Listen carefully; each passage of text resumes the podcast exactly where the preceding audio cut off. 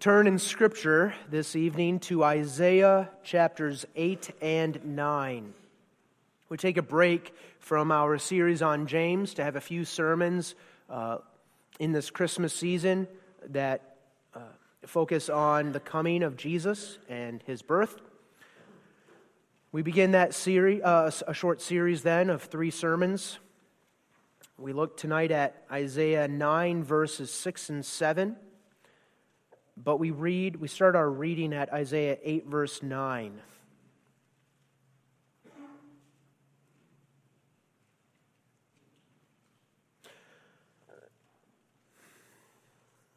Isaiah 8, verse 9. This is the prophet speaking to the wicked people in the land. Associate yourselves, O ye people and ye shall be broken in pieces. And give ear, all ye of far countries. Gird yourselves, and ye shall be broken in pieces. Gird yourselves, and ye shall be broken in pieces.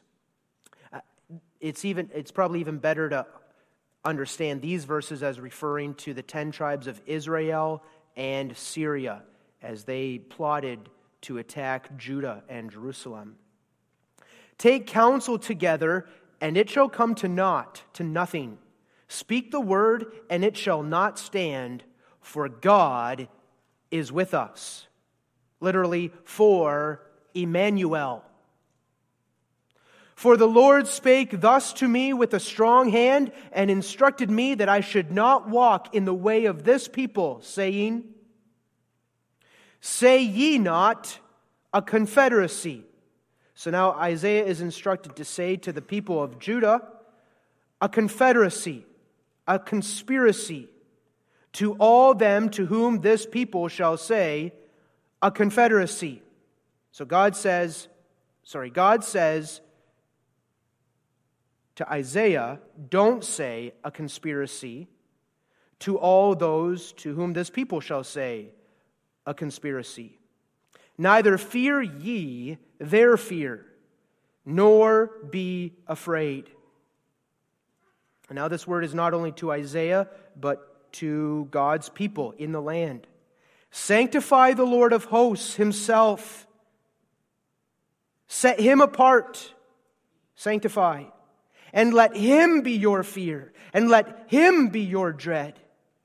And he shall be for a sanctuary but for a stone of stumbling and for a rock of offense to both the houses of Israel, for a gin, for a trap, and for a snare to the inhabitants of Jerusalem.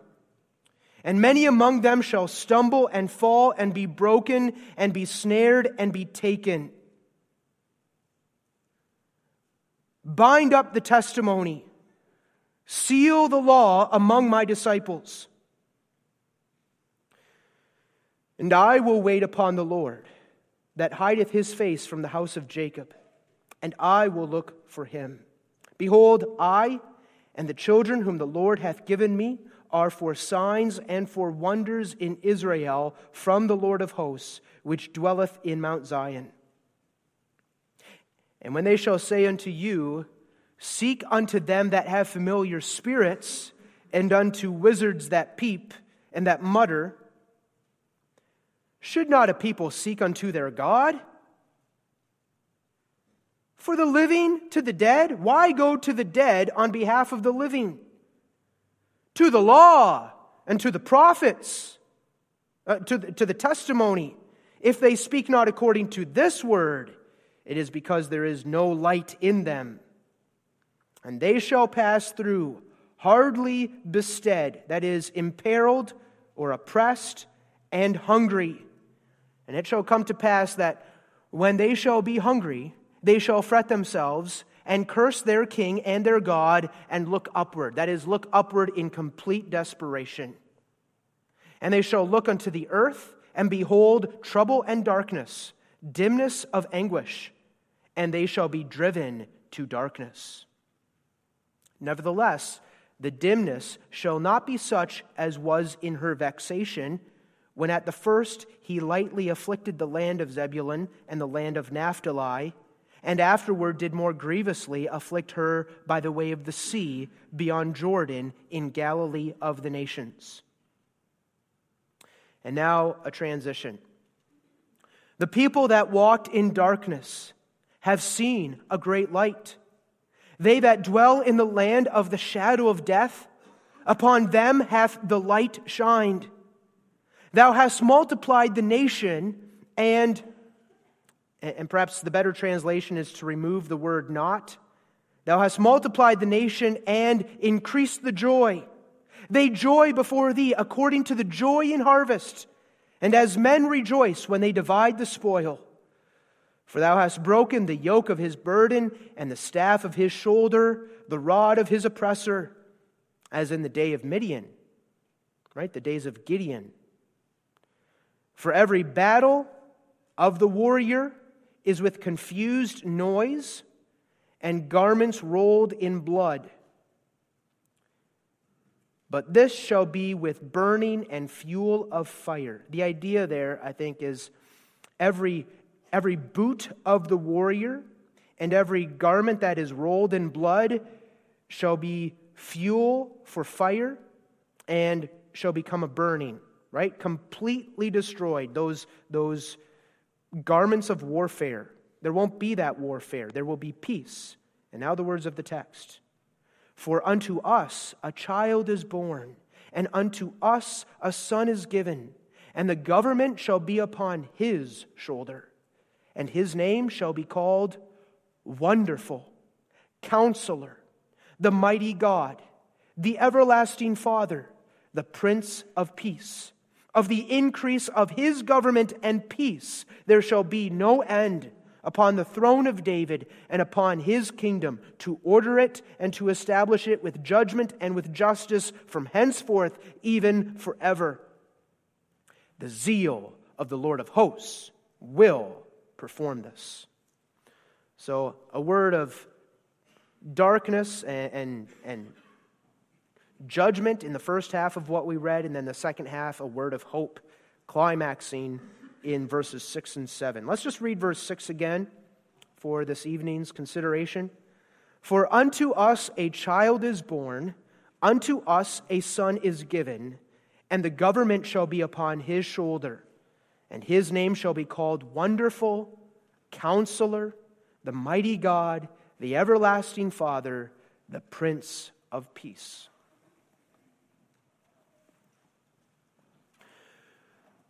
Beloved congregation of our Lord Jesus Christ, before I sat down to write this sermon, I have to say that part of what I did was go to YouTube and listen to that part of Handel's Messiah that covers this verse. I think if you know Handel's Messiah at all, it might even be hard for you to read these verses without letting that music shape how you intonate the words of this verse. One thing that I really like about that piece of Handel's Messiah is that it has a way of getting me excited. Excited about my Savior, excited about worship, and excited about this passage. I'm excited to preach on this passage, and I hope that you are excited as well to work through this passage with me in this Christmas season. And one thing that I would emphasize is this we should be excited to worship. Perhaps especially in this Christmas season, but really all the time.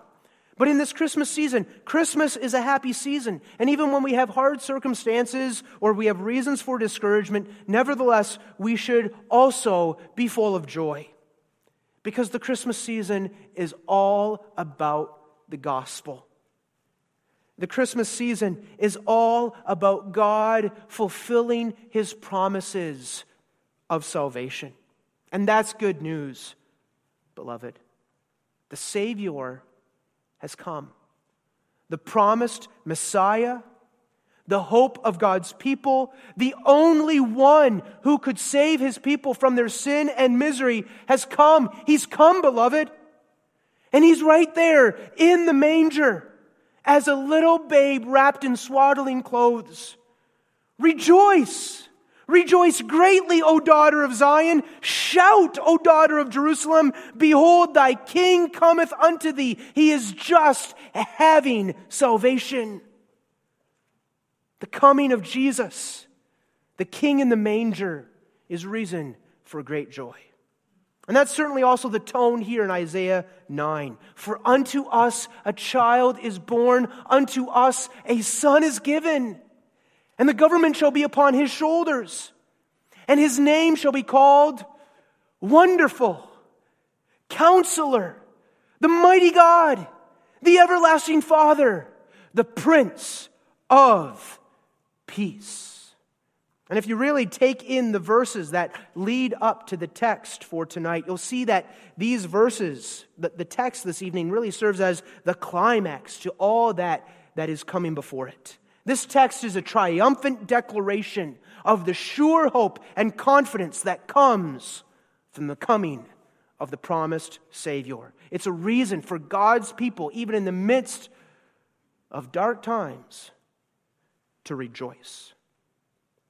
Well, we plan to have three sermons as we work through verses 6 and 7. Tonight, we're going to consider the first two names given to the Messiah in verse 6 Wonderful Counselor Next Sunday, Lord willing, we'll look at the next two names the mighty God, the everlasting Father, and then Christmas morning, we'll look at that last name, the Prince of Peace.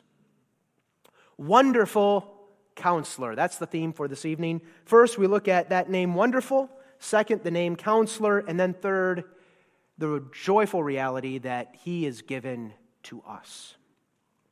Now, before we really begin, I want to make just a note about these two words, wonderful counselor. In the King James Version, there's a comma between these two words wonderful counselor. So the King James understands these two words as two different names.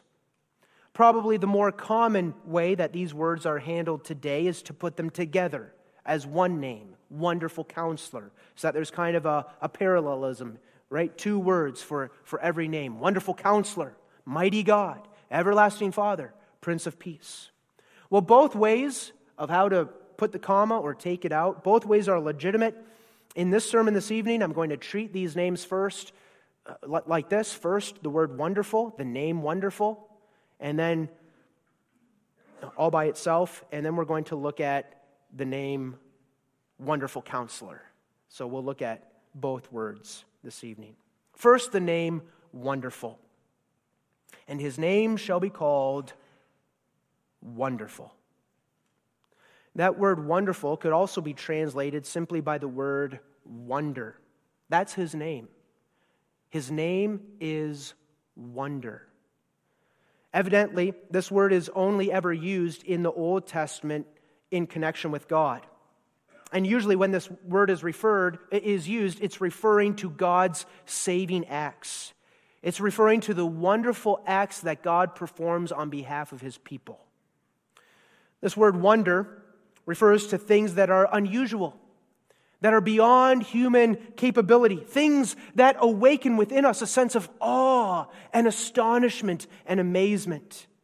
And again, these things are wonderful not just because they are something miraculous in and of themselves, but because they, at the same time as they are miraculous, they show us God's love for his people in an amazing way.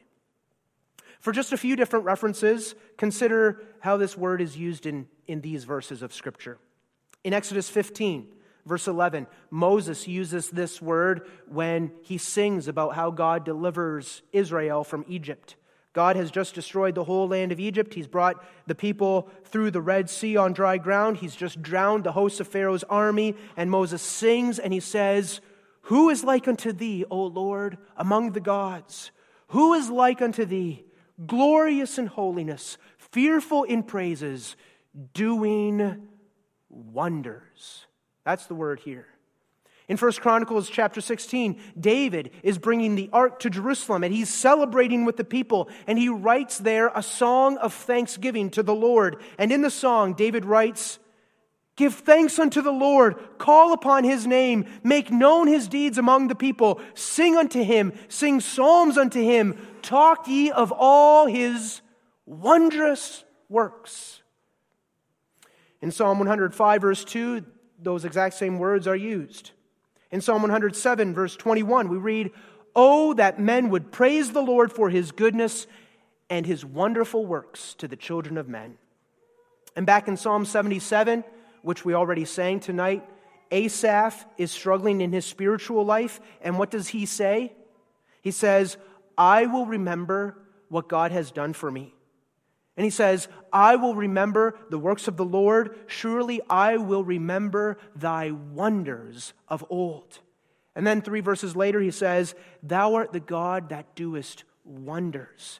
Thou hast declared thy strength among the people. So that's the word wonder. It refers to the glorious, mighty things that God does for his people, saving them.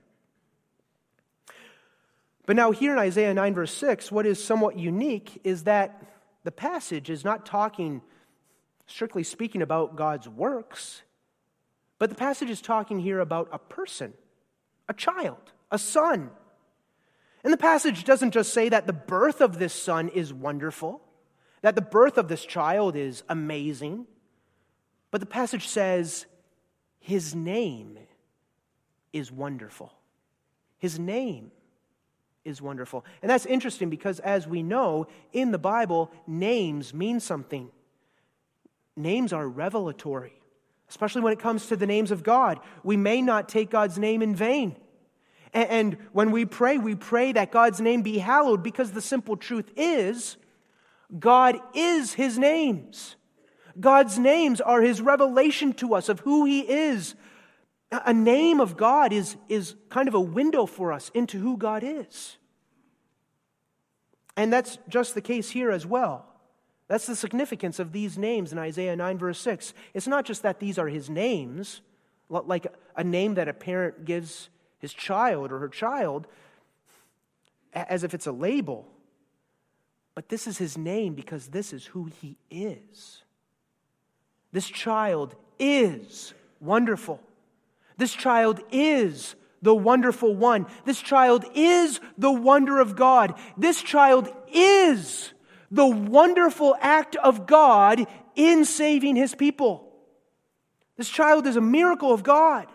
Or to use the expression that we use at Christmas time, he is the wonder of wonders. He's the greatest wonder, the greatest miracle of all. He is wonderful. And why is that the case? It's the case because this child, this son that is given, is God in the flesh. And that's the greatest wonder of all, beloved. That's the wonder of wonders. God Himself come in our human flesh, the incarnation. As the catechism students remember that word, incarnation. Come in the flesh. God come in the flesh. Or to use the language from just two chapters earlier, Isaiah 7, verse 14, he is Emmanuel, God with us. And that's amazing, beloved. That is the wonder of wonders. God, the eternal one, entering into his creation of time. God, the infinite one, taking upon himself a limited, finite human body and soul. God, the Creator, who dwells above time and space and above matter, God who is pure spirit, God who is love, who is love, who is mercy, who is justice, who is infinitely above us in glory and honor, and He comes into our world in our flesh as a babe. The shepherd becomes a sheep of the flock. The potter, sitting at his wheel, working with the clay, the potter becomes clay. He who speaks from the heavens he makes the earth to shake with the power of his voice. He causes the cedar of Lebanon to break. He becomes a baby in a manger who's crying out for his mother's milk. He who is the Word, by whom all things were made, is born into poverty, wrapped in swaddling clothes. He who is so great that the heaven of heavens cannot contain him, he becomes a pinprick, a, a, a pinprick in the womb of the Virgin Mary. And he becomes a man through supernatural conception. And yet, it's through the same ordinary process of birth that you and I all experienced when we were born into this world. He who is God becomes a man who suffers and who dies, who, who becomes weak and tired and hungry, and who will even go through the unspeakable, unfathomable agonies of hell as a man. That's a wonder, beloved. The one who is equal with God, the second person of the Trinity. And he entered into our world, took upon himself the form of a man, and walked among us. That's a wonder, beloved. This child that shall be born unto us, the Son that is given, is wonderful. His name is wonderful because he is the wonder of wonders. Again, just consider God is the God who performs many wonderful works. The essential students this past week started looking at God's work of creation, right? God spoke the things that were not as though they were. His work of creation is a marvel. One of the afternoon catechism classes looked at the history of Moses receiving the law at Mount Sinai. Remember, there we read Exodus chapter 19 and we considered what it must have been like to be at the foot of Mount Sinai, hearing the very voice of God as he spoke those Ten Commandments from the midst of the smoke and the fire and the, the sound of the trumpet and an earthquake. He's the God of the wonder. Another catechism class in the afternoon this past week looked at the parting of the Jordan River and the conquest of the land of Canaan. The walls of Jericho came tumbling down. God caused the sun to stand still in the sky for a whole day. How does that work, beloved? How does that work? Causing the sun, with what we know today, causing the sun to stand still. How does that work? It's a marvel. These are wonders. These are things that capture our amazement. They utterly astonish us. But the point is this what we celebrate at Christmas time, what we celebrate in the birth of the Messiah, is nothing less than the wonder of all wonders. That's why his name is wonderful. He is the wonder of God. Again, to, to, see this, just consider how the angels responded when they witnessed the birth of Jesus in that manger in Bethlehem. And the angel came to the shepherds watching their flocks by night, and the angel told them the news. Remember what happened, children?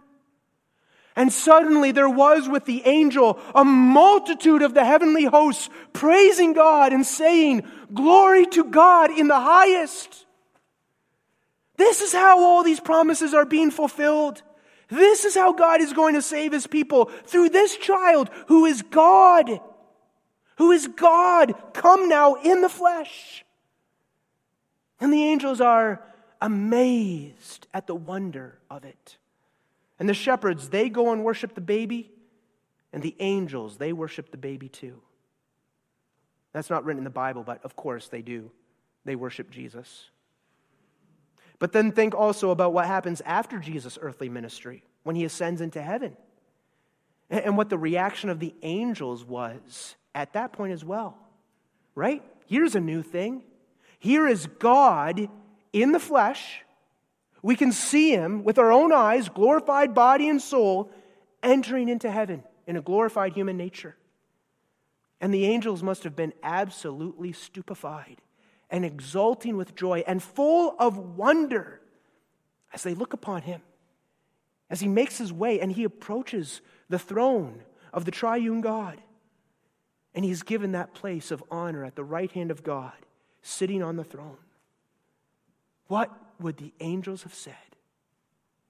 His name is wonderful because he is the wonder of wonders.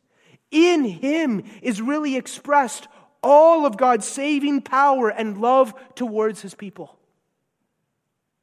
His name is wonderful.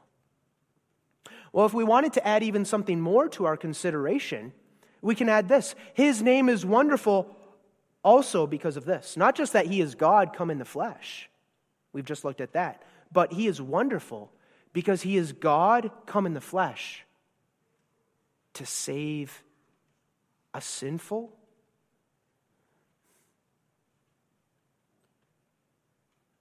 lowly, wicked people. We probably have to use all three sermons to emphasize this point, but that adds certainly to the wonder of it all, doesn't it? He's not just God in the flesh, but He's God come in the flesh for the express purpose of saving a sinful people from their sins.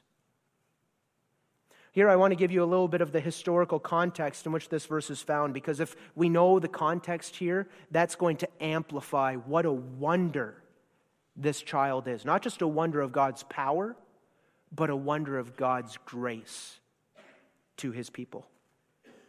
At this time in Judah's history, things are very dark. At this particular time, King Ahaz is sitting on the throne. He, he's of the line of David. He's supposed to be a type and a, and a shadow of the promised son who is to come, but he's the exact opposite. He's a man who's wholly given to sin. Perhaps after his wicked grandson, Manasseh, he's the worst king that the kingdom of Judah had. He was the king who worshiped Molech, who offered his children to the fire. He was the king who promoted all kinds of wicked things to take place in the valley of Hinnom, or a valley of Henna, at the base of the city of Jerusalem in that valley. Remember Gehenna, uh, the word for hell? Because of what he did, that valley became a picture of hell, a place of darkness. King Ahaz is the one who cut in pieces the vessel, vessels of the temple. He, he barred shut the doors of the temple so that God's people couldn't worship. And instead of using the altar of burnt offering that God had supplied at the temple, he's the one who, who told his priest to make a new altar patterned after the altar of the Assyrians. And that altar was put in the court, and sacrifices were made to the idol gods of the Assyrians right there in the temple. These were extremely dark days. And there's more that could be said. And when Israel, the, the 10 tribes of Israel and Syria, made an alliance to attack Judah and destroy Jerusalem, King Ahaz, instead of submitting to the Lord's instruction by the word of Isaiah and trusting the Lord, he prayed to the king of Assyria that the king of Assyria might help him. Besides King Ahaz, the vast majority of the people in the land of Judah were very wicked. We read in chapter 3 that the people were as bold in their sins as the people of Sodom and Gomorrah were bold in their sins. They oppressed the poor and the helpless. They gave themselves over to drunkenness. The men were wicked leaders, the women were haughty and behaving scandalously. The people were friends with wicked people. There was witchcraft, black magic, and devil worship. The people were dishonest in their dealings. In a word, they were full of hypocrisy. The land was overflowing with idols. Enemy lands were oppressing them, and the people were being driven to darkness. Now, can you imagine being one of God's true children in these circumstances? How, how wearisome it must have been, even how fearful and discouraging it must have been, because they knew God wouldn't put up with this hypocrisy. They knew judgment was coming. And yet, it's exactly in the light of those circumstances, starting in Isaiah 9, verse 2, that God says, But there is hope. There is hope for my people. Verse 2 The people that walked in darkness have seen a great light.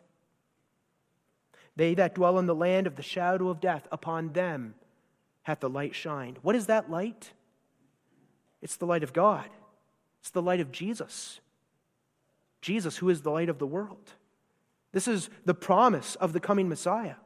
Verse 3 says that instead of complete ruin and judgment upon the people, there is coming a day when God will cause his people, his chosen people, to be full of joy, To have the kind of joy that you have after harvest time when the cart's rolling into town with the bounties of the harvest. The kind of joy you have when you get to uh, enjoy the spoils of warfare after victory. God will bring joy to his people once again, this word says, because God will bring peace to his people. He will crush the head of their enemy. He will cast off the yoke that was burdening his people, and he will give them victory over their enemies. And how will all this come to pass? Well, that's where verse 6 begins. For this is the reason for all this joy and peace. There will be joy, there will be a great light that shines upon my people.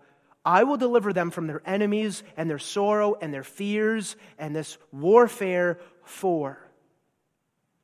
For unto us a child is born, unto us a son is given, and the government shall be on his shoulders. And who will this child be? He will be the child whose name is Wonderful. Because he will be the wonder of wonders. He will be Emmanuel, God with us. He will be the Sun of Righteousness who rises with healing and life and peace and liberty in his wings. He will be your redemption, people of God. And so the point right now is this His name is wonderful, first of all, because he's God in the flesh. We covered that. He's the wonder of wonders. That's what we celebrate at Christmas.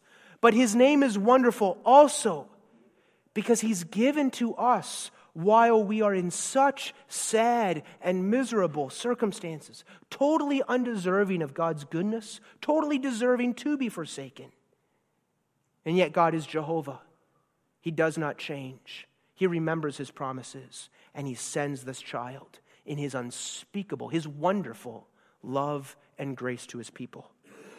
This child is the Holy One who will accomplish our salvation, who will not only preach the glad tidings of salvation, but who will fulfill the good news of salvation through his own life and his suffering and his death and his resurrection. He will be that perfect mediator. His name is wonderful. Well, beloved, the question for us this evening is this Is he wonderful to us? His name is wonderful. He is the wonder of wonders. But is he wonderful to us? Right? In your own estimation of him, how you're living, by the way you behave yourselves, is he wonderful to you? Or would I rather enjoy the darkness a little bit more and shade myself from him who is the light of the world? Maybe the question really is this Do I really understand who he is as wonderful. Because that's the issue. If I know him as wonderful, then I'm drawn to him. Then I rejoice in him, and then I live unto him. But if I continue to serve idols, walk in evil ways, then I'm like King Ahaz and, and the vast majority of Judah. I don't understand who he is as wonderful, and I don't really care about him either. Oh, beloved, for us who are Christians, this is what we rejoice in at Christmas the birth of the one whose name is wonderful. He is wonderful. He is wonderful to me. I love him. I stand amazed at who he is. And I stand amazed at the unspeakable grace that he has shown in being born for me and for my salvation. His grace is wonderful. His love is wonderful. His holiness is wonderful. His righteousness is wonderful. He is wonderful. It is His name that I celebrate in this season. It is His name that I worship in this Christmas season. His name is wonderful. Well, to move on, the text says not only is His name wonderful, but His name is also counselor. And again, that is his name because that is who he is. This is his name.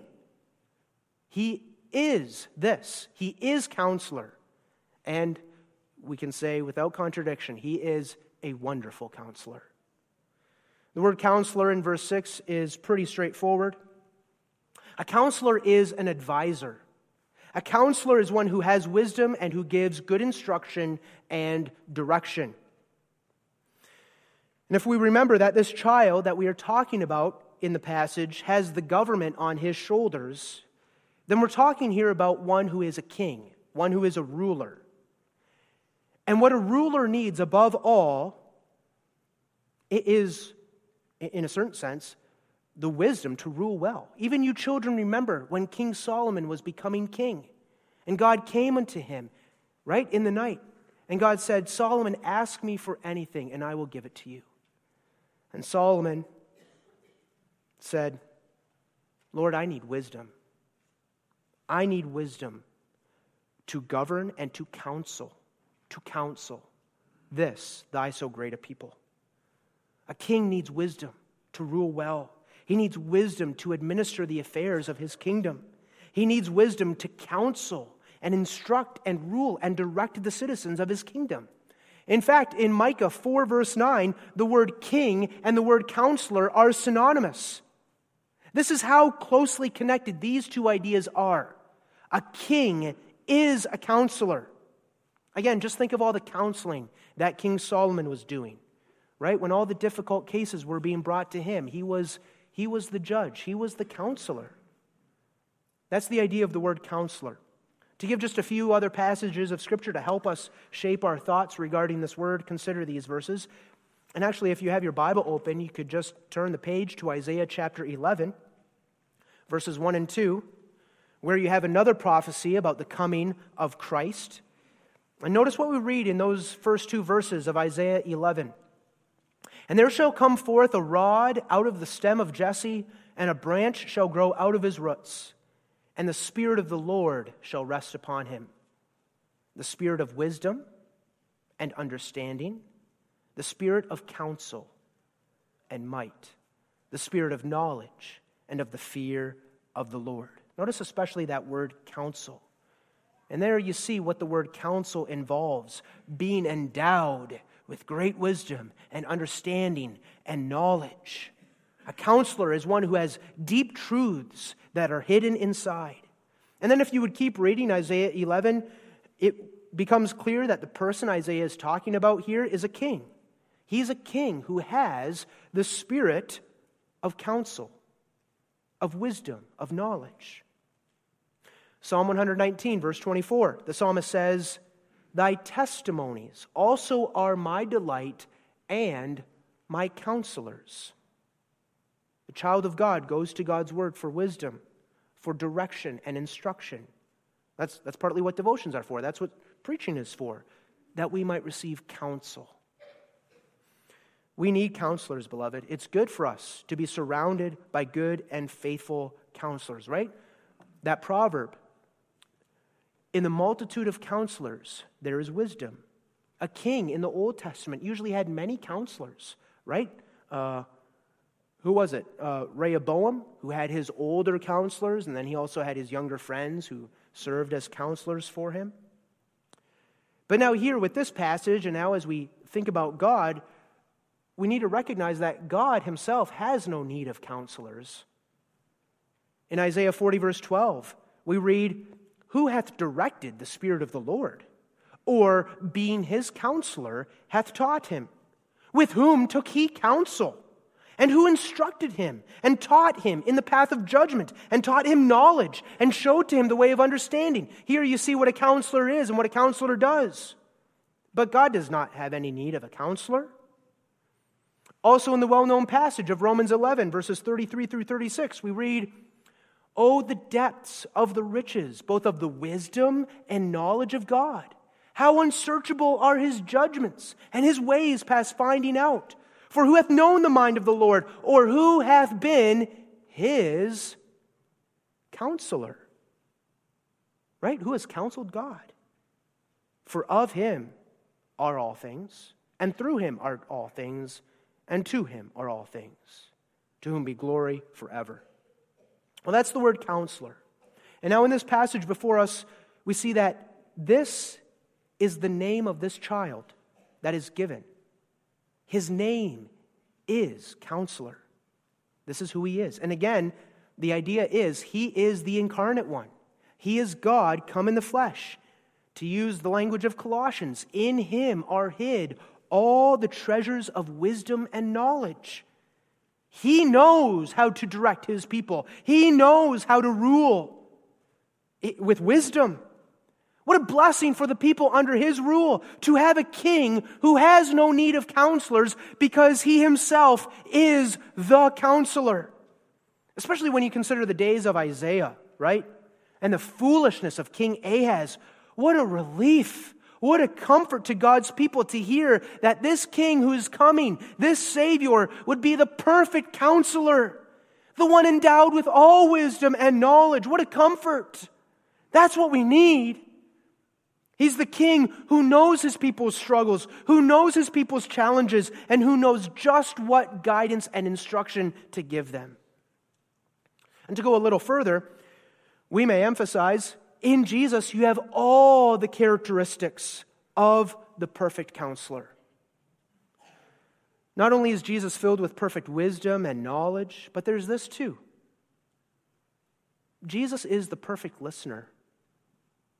That's what we want in a counselor, too, isn't it?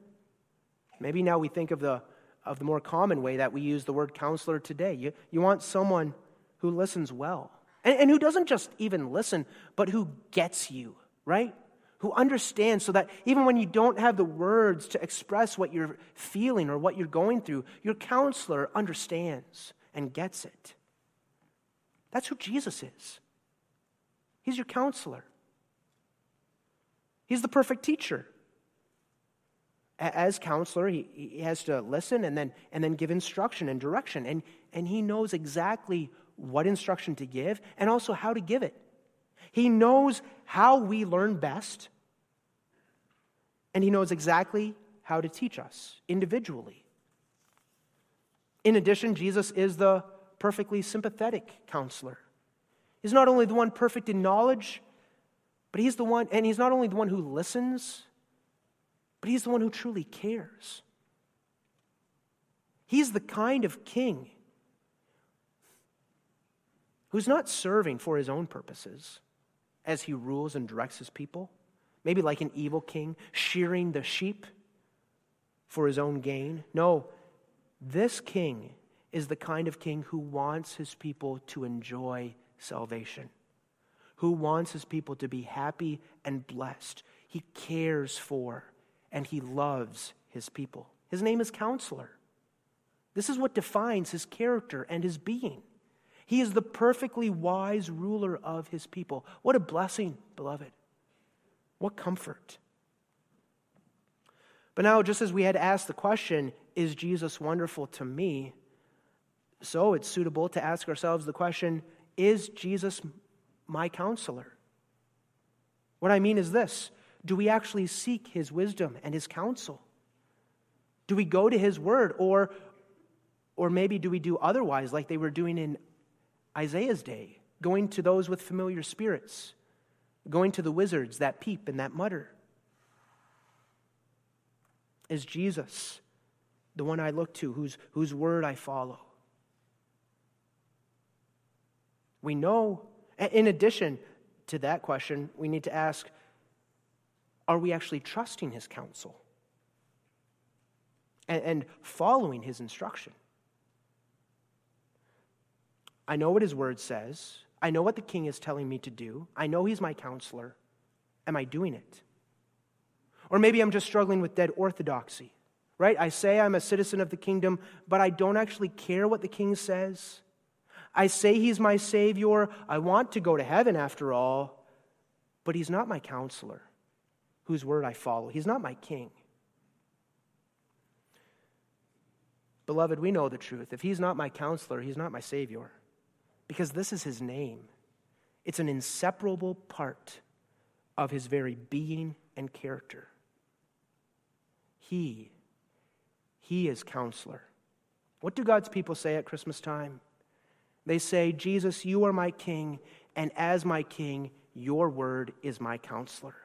I will delight myself in thy statutes. I will not forget thy word. Thy law is my delight.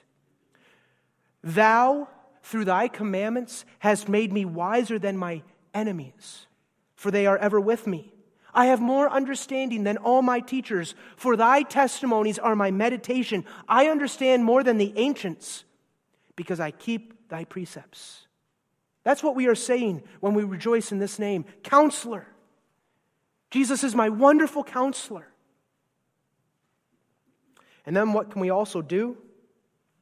We can go to him and we can say, Guide me, Lord Jesus. Guide me. You know the way I need to take. You know even the earthly means that I need to make use of and, and, and how I need to walk. You know how to rule me, how to direct me. Of myself, I don't know the way. I'm so often like the sheep going astray in the way of folly. Give me wisdom, Lord. Give me instruction. Give me counsel. Guide me by thy counsel through my earthly way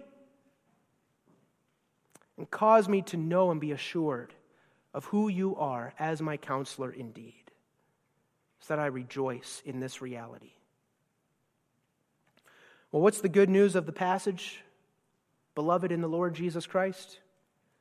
The good news is this Jesus has been given to us.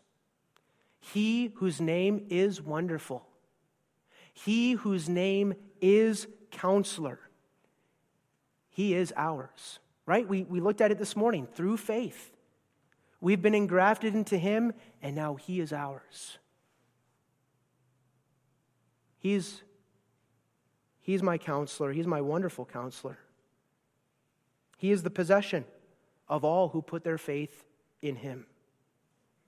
He's wonderful in every way, and He's mine.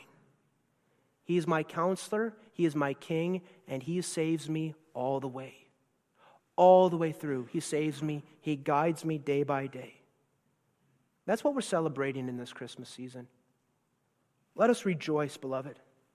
Let us, let us shout for joy at the wonder and fullness of our salvation. And as the angel said, let all the glory, let the maximum glory be given to God. Glory to God in the maximum. God who has given Jesus to be these things unto us. Amen. Let us pray. Our Father, we thank thee for wonderful. We thank thee for counselor. We thank thee for Jesus the mighty God, the everlasting Father, the Prince of Peace. Cause us to know him more, to see who he is for us and unto us, and to rest in him, to make use of him, to exult in him, and rejoice in him. We thank thee for this passage. We thank thee for the wonder of thy grace. May we know it ourselves. And may it shape us and our thoughts and our lives in this Christmas season. In Jesus' name we pray. Amen.